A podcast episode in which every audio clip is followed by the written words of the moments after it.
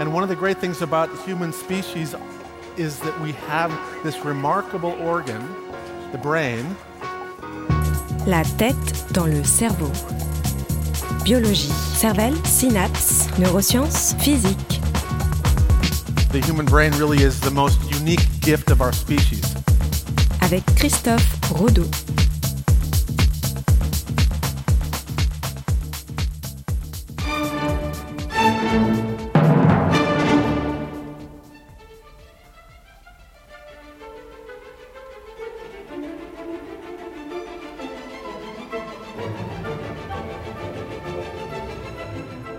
Salut Julien, salut Margot. Salut, Salut. salut Christophe.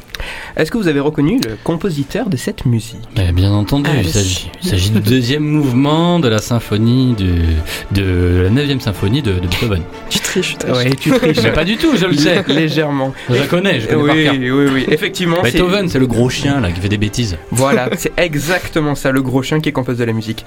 C'est donc une musique de Ludwig van Beethoven. Et est-ce que vous connaissez la particularité de ce compositeur? Ah bah oui, il était, Mais- euh, il était allemand. Oui. Peut-être une autre particularité hein Oui, il est mort. Aussi, aussi, il est du coup très vieux, ouais. Et il, est, il était Il est sourd. connu aussi. Et il était sourd. Il était sourd, Ouais, il est connu, il était sourd. Effectivement, euh, à l'âge de 27 ans, il est frappé de surdité totale. À 27 ans? 27 ans. Ah non, je croyais que c'était plus vieux en fait. Ah non, non, non. Plus jeune que toi, non? Tout à fait. Mais moi je suis à demi-sourd. Ah, ça commence. Et je suis pas vraiment d'origine allemande, je suis pas mort. Mais je compose pas de musique classique, non. D'accord, tu t'appelles pas Beethoven non plus? Non. Ouais, ok. Mais bon, tout ça pour dire que euh, malgré le fait qu'il soit totalement sourd, il va pas s'arrêter de composer de la musique et certains de ses meilleurs morceaux seront composés après cet événement, comme ce que, ce que l'on entend, ce que tu as dit, le deuxième mouvement de sa mythique 9e symphonie.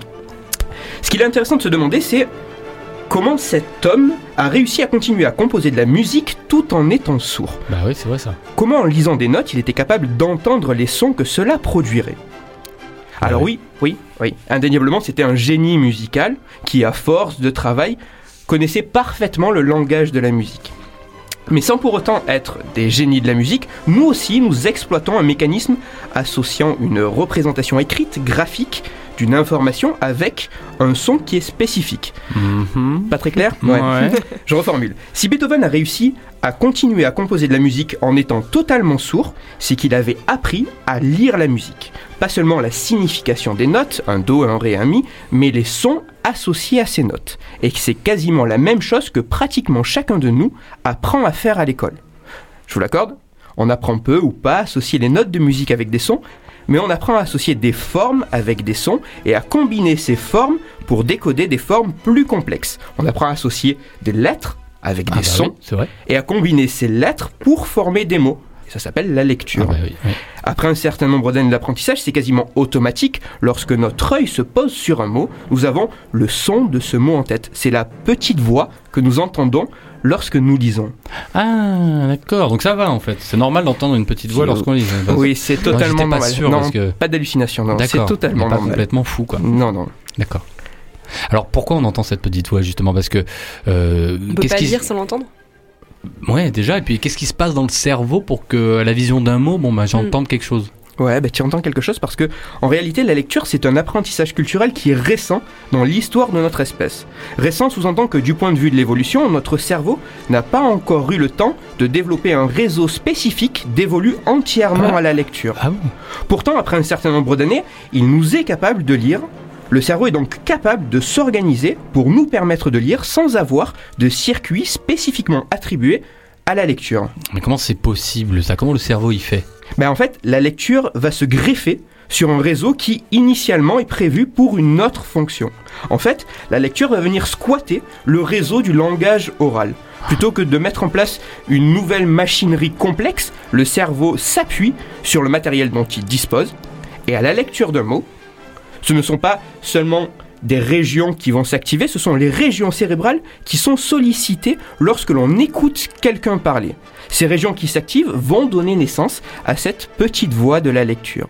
Après avoir appris à lire de la musique, exploitant des mécanismes qui sont assez proches, c'est vraisemblablement de cette façon que Beethoven pouvait continuer à entendre intérieurement de la musique à la lecture d'une partition qu'il avait écrite pour pouvoir l'améliorer et la corriger. Au final, au niveau cérébral, lire, c'est un peu comme entendre des mots.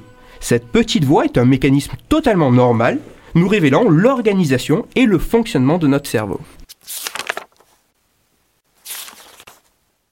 Comme d'habitude, toutes les références se retrouveront sur mon site Cerveau en argot. Et pour ce qui est du conseil lecture, je vous renvoie vers deux livres, notamment vers un chapitre qui parle très bien de cette question et qui se trouve dans le livre Toutes les questions que vous posez sur le cerveau, rédigé sous la direction de François-Xavier Alario aux éditions Odile Jacob, et vers un autre livre qui se nomme Les neurones de la lecture, rédigé par Stanislas Dehaene, toujours aux éditions Odile Jacob.